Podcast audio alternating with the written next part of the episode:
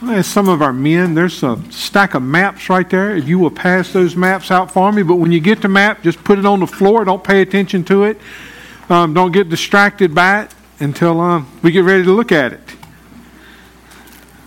I know that's like telling a kid not to get in a cookie jar when it's sitting in the middle of the floor, but anyway, that's our plan. So don't look at it to start. All right, so I'm going to ask y'all, what I tell you I was going to start asking you every week, was you an opportunity maker, an opportunity taker, or an opportunity breaker this week? Where did you fall into it? Was you a breaker, a taker, or a maker? Because we ought to be living for God every day. And so as we're living for Him, we're going to be one of those things. And I see Jennifer wore closed-toe shoes today, huh? Just in case. Uh-huh. If you have your Bibles, turn with me to Nehemiah 1. Nehemiah 1. And as you turn in there, let me read, I told you, I'm going to say these verses, and I'm going to say these verses until we have them memorized as a church. Luke 10:27. Love the Lord your God with all your heart, with all your soul, with all your strength, and all your mind. And love your neighbors yourself.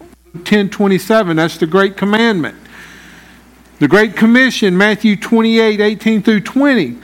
Then Jesus came to them and said, all authority in heaven and on earth has been given to me. Therefore go and make disciples of all nations, baptizing them in the name of the Father, the Son, and the Holy Spirit, teaching them to obey everything I've commanded you. And surely I'm with you always, to the very end of age. If we can capture those two, we'll turn this world upside down. And so we need to keep those in front of us all the time. I got an email this week. A good friend of mine, I'd asked her a while back, I said, how's your new boss going to be? She'd got a new big boss, and so she forwarded me an email, and she said, this is to answer your question. I just want to read just a paragraph out of that email. And this come from her boss. And he said, I'd started reading Thomas Murray's Personal and Authentic book this morning. The very first words in that first chapter was as following. A life-changing moment happens in a blink. It's that very moment where faith overcomes fear. It's that the first step towards a new reality, a step that permanently alters your dreams and changes the way you think about your life. You know, and so whenever I read that, it just nailed in this morning for me. Because it's that one blink that changes everything about us, and it changes our spiritual lives if we allow God to be God. And if we allow Him to move. And so this morning, turn with me to Nehemiah. We're going to start in chapter 1. You know, and as we get ready to look at this, I want to define two words for you. One's visitor, one's guest. Live Oak Baptist Church's vision has not changed. And so that's the way we look at everything. And so a visitor is a person that shows up at your house unannounced. You're not ready for them. They just pop in and you're scrambling trying to get things picked up and run around, right? So that's a visitor. A guest is somebody that you're expecting. And you're expecting them and you're ready and you're going to have your best foot forward and all that. At Live Oak Baptist Church, we expect guests. We don't expect visitors. If you're here today and you're here the first time, hopefully we've put our first step forward. You know, if we haven't, come find me. But that's where we're about guests. And so when we start looking at this, and we've been talking about, won't you be my neighbor? And we're talking about, what do we need to do to move forward? What does it take for us to be a good neighbor? You know, and we look to the future. And that's what we're talking about today. Our vision is not changed here. But we have to capture those verses I read to you a minute ago and this morning out of Nehemiah. Nehemiah chapter 1, we're going to start in verse 3. It said, they said to me, those who survived the exile and are back in the province are in great trouble and disgrace. The wall of Jerusalem is broken down and its gates have been burned with fire. And when I heard these things, I sat down and wept. For some days I mourned and fasted and prayed before the God of heavens. Then I said, Lord, the God of heaven, the great and awesome God, who keeps His covenant of love with those who love Him and keep His commandments, let your ears be attentive and your eyes open to hear the prayer your servant is praying before you day and night. for your servants, the people of Israel. And I confess the sins we Israelites, including myself and my father's family, have committed against you. We have acted very wickedly towards you. We have not obeyed the commandments, decrees, and laws you gave your servant Moses. Remember the instruction you gave your servant Moses, saying, if you are unfaithful, I will scatter you among the nations. But if you return to me and obey my commands, then even if your exiled people are at the farthest horizon, I will gather them up there and bring them to a place I've chosen as a dwelling for my name. They are your servants and your people whom you redeemed by your great strength and your mighty hand. Lord, let your ear be attentive to the prayer of this servant and to the prayer of your servants who delight in revering your name. Give your servant success today by granting him favor in the presence of this man. I was a cupbearer to the king. In the month of Nisan, of the 20th year, King Artaxas, I don't know who names your kid that, when the wine was brought for him, I took the wine and gave it to the king. I had not been sad in his presence before. So the king asked me, why does your face look sad when you are not ill? This can be nothing but sadness of heart. I was very much afraid, but I said to the king, may the king live forever. Why should my face not look sad when the city where my ancestors are buried lies in ruins and its gates have been destroyed by fire? The king said to me, what is it you want? Then I prayed to God of heaven, and I answered the king, if it pleases the king, and if your servant has found favor in his sight, let him send me to the city of Judah, where my ancestors are buried, so that I can rebuild it. Then the king with the queen sitting beside him asked me, how long will your journey take, and when will you get back? It pleased the king to send me, so I set a time. I also said to him, if it pleases the king, may I have letters to the governors of Trans-Euphrates, so that they may provide me safe conduct until I arrive in Judah.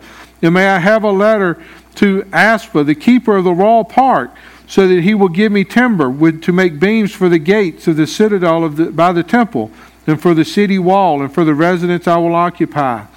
And because of the gracious hand of my God was on me, the king granted me my request. So I went to the governors of Trans-Euphrates and gave him the king's letters. The king also sent army officers and cavalry with me. I want to skip down to verse 17. And it said, then I said to them, you see the trouble we're in. Jerusalem lies in ruins, and its gates have been burned with fire. Come, let us rebuild the wall of Jerusalem, and we will no longer be in disgrace. I also told them about the gracious hand of my God on me, and what the king had said to me. And they replied, let us start rebuilding. So they began this good work. Father, we come to you this morning, Lord, just say that we love you, Father, and I thank you for a beautiful day. Father, wow, what a day we've already had. Father, I ask right now, Father, that in a blink of an eye you change our hearts. Father, that you bring us more and more in love with you. And Father, that every day we live a life where we give you all of our heart, all of our soul, all of our strength, and all of our mind. Father, we love you. Son's name I pray. Amen. You know, as you read those words and as you listen to them this morning, won't you be my neighbor? Won't you be my neighbor? What does that mean? You know, what does it mean to be a good neighbor? What does it mean to be a neighbor to the world? Think about it. And if you really look at it, it can get overwhelming, can't you? You say, well, how can I be a neighbor to Watson? There's a lot of people in Watson. But, you know, God gives us, you know, whenever he does that, you know, and a vision starts out of concern. A vision will start out of something that breaks your heart.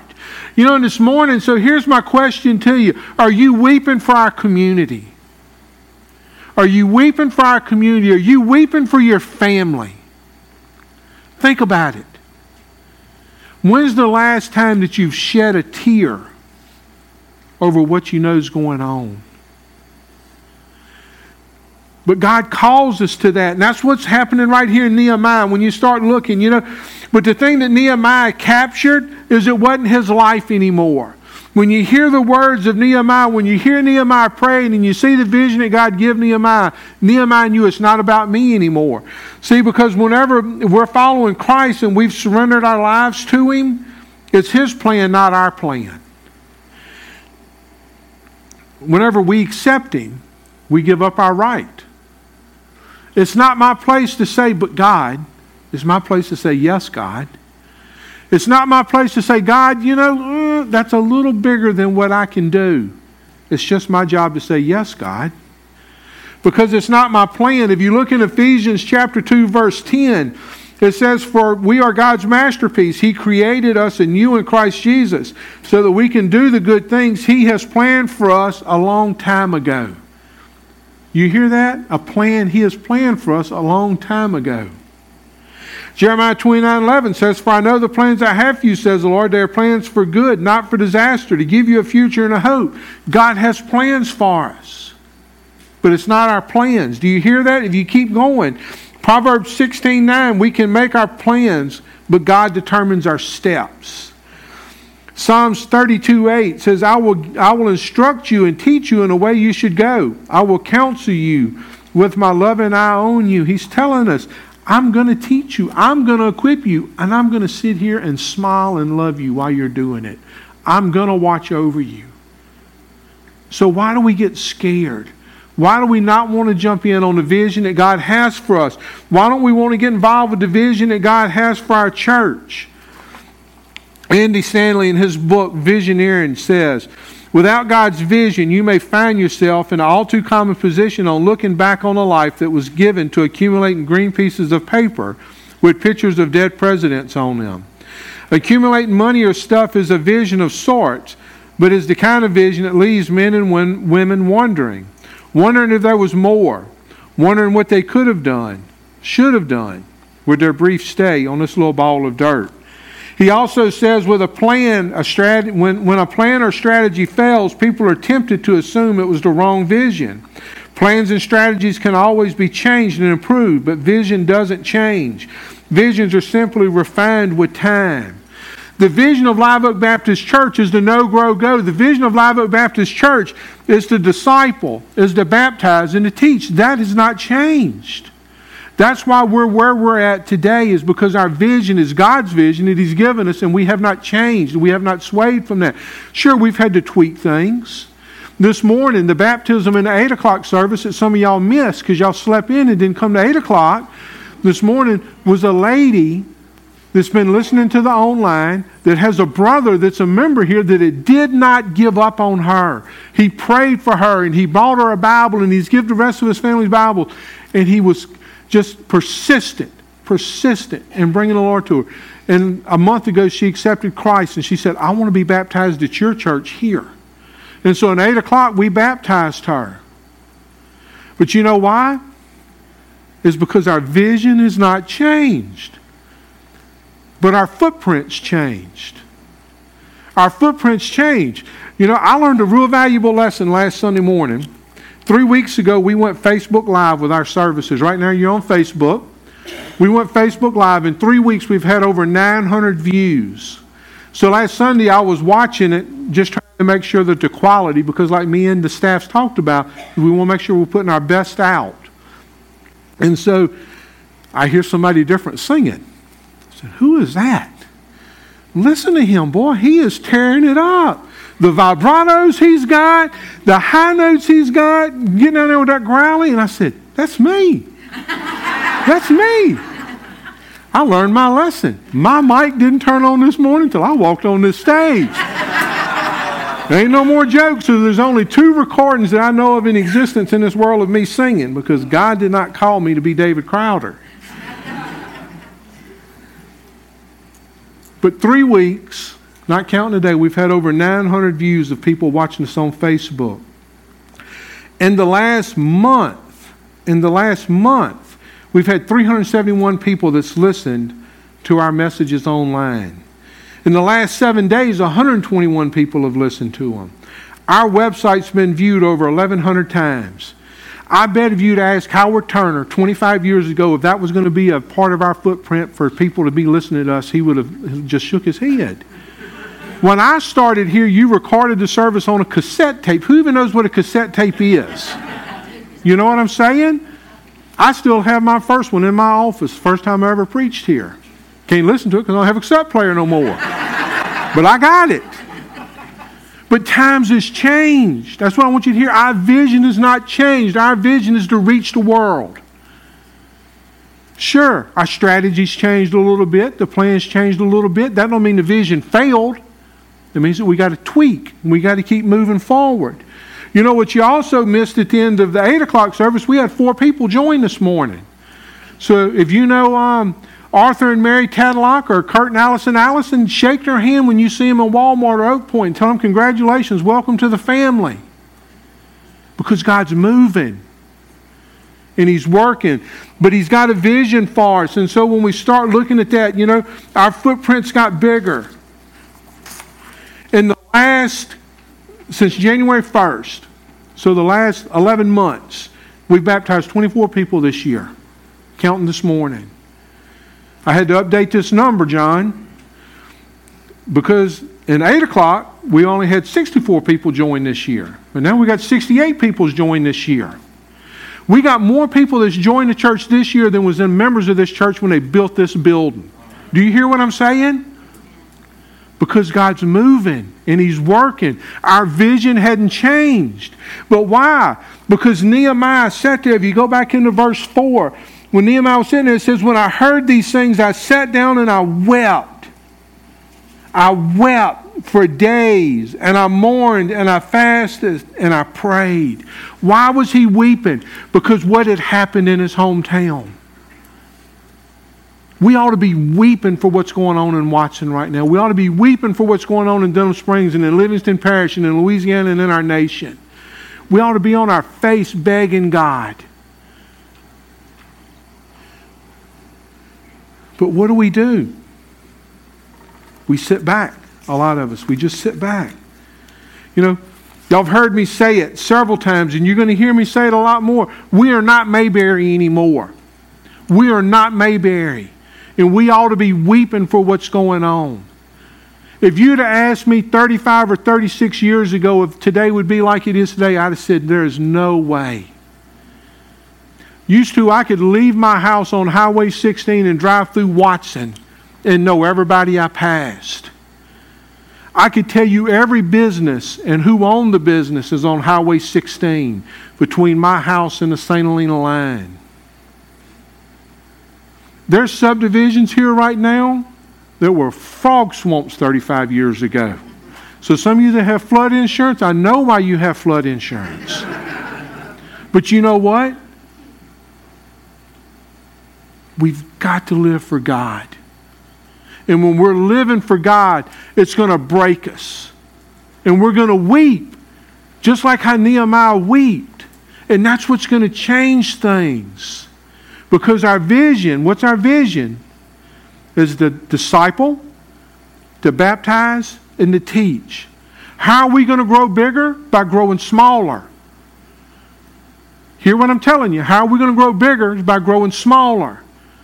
Because of Sunday schools and grow groups. And as we grow smaller in those groups, and those groups start growing, then in here is going to grow. Why did we have to take the kids out of here a month ago? That wasn't by choice. It was by necessity because we needed 40 seats in here. Because our vision's our vision.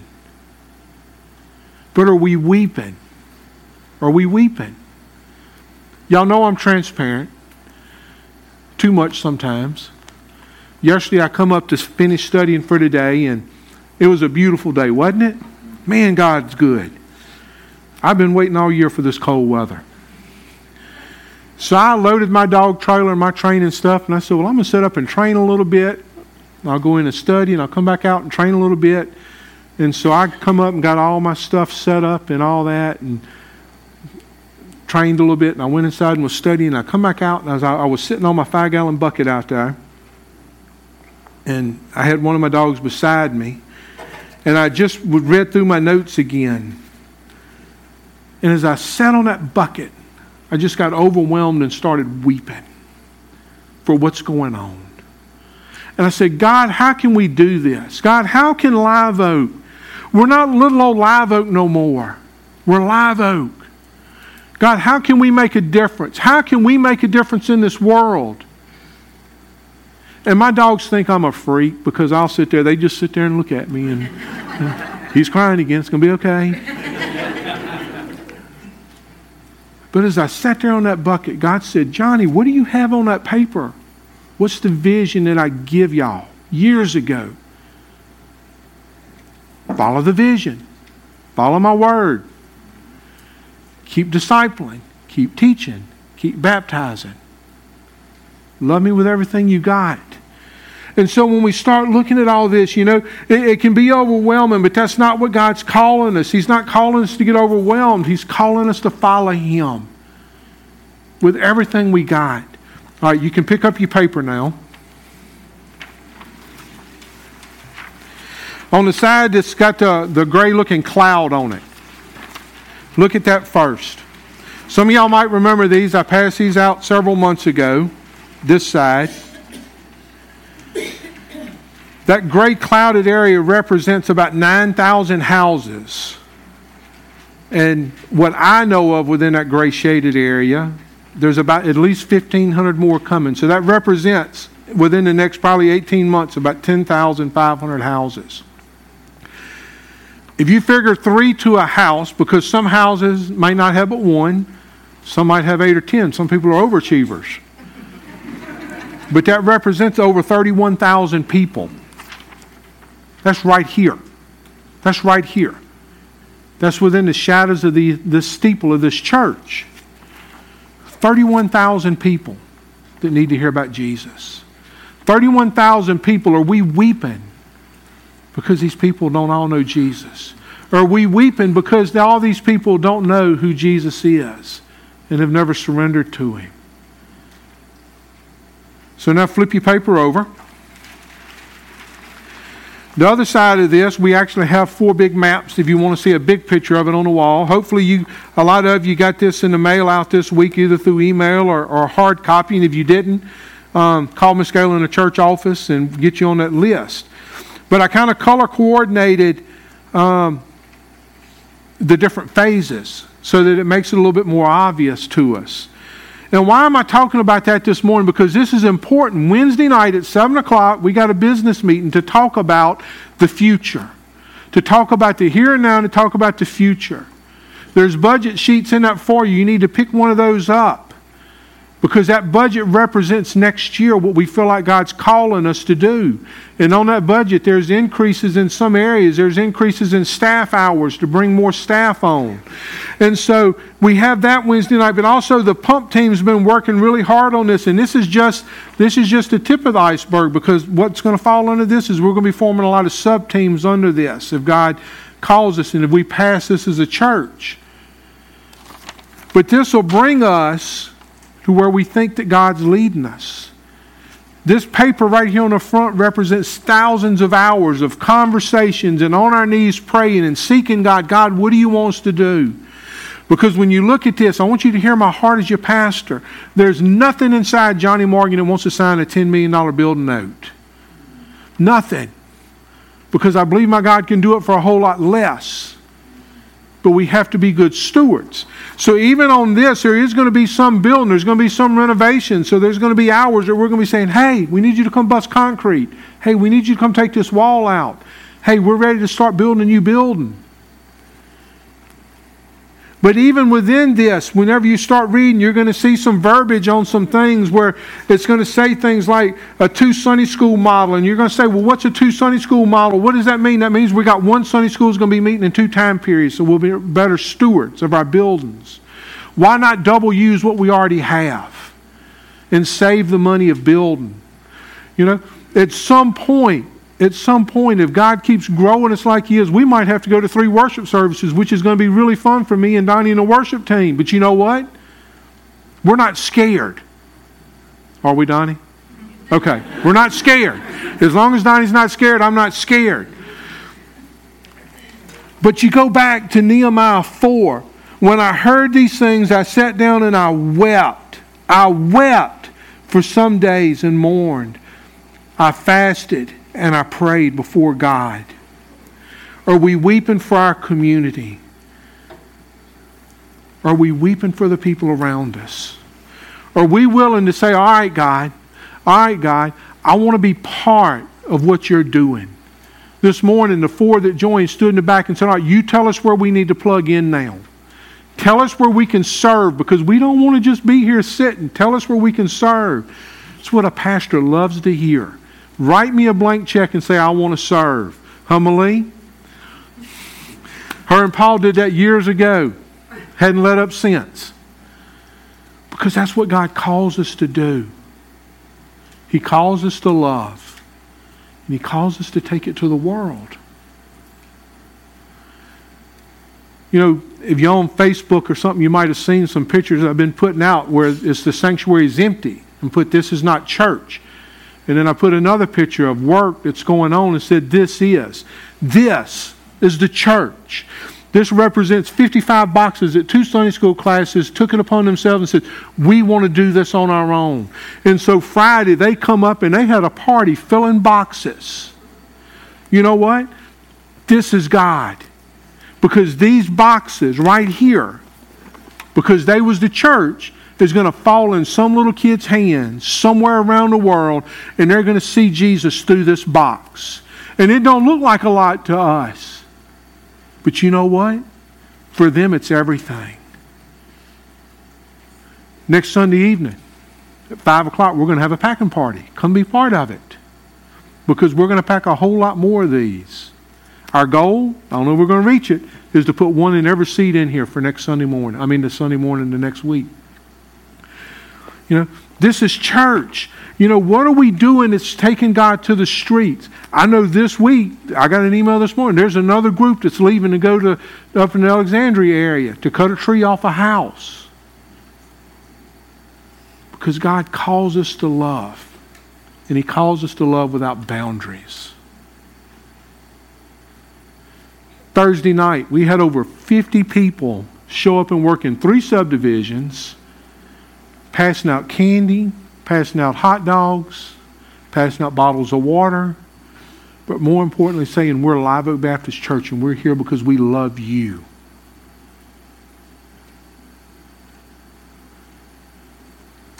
Are we weeping? Is God breaking our heart for what breaks His? That's our vision. Won't you be my neighbor? We've got to be good neighbors. Because hear what I'm telling you too. People don't come here for the coffee. They come because somebody went up to them and said, man, God is moving in my church. You need to come to church with me and let me show you what God's doing. That's why people are coming. And it might be through Facebook right now, me looking in that camera. It might be through somebody downloading it off our internet, off our website. Or it might be somebody sitting at your dinner table today. And you look at them and say, man, God showed up at our church. Let me tell you what He done. Come be part of this. Won't you be my neighbor? Won't you be my neighbor?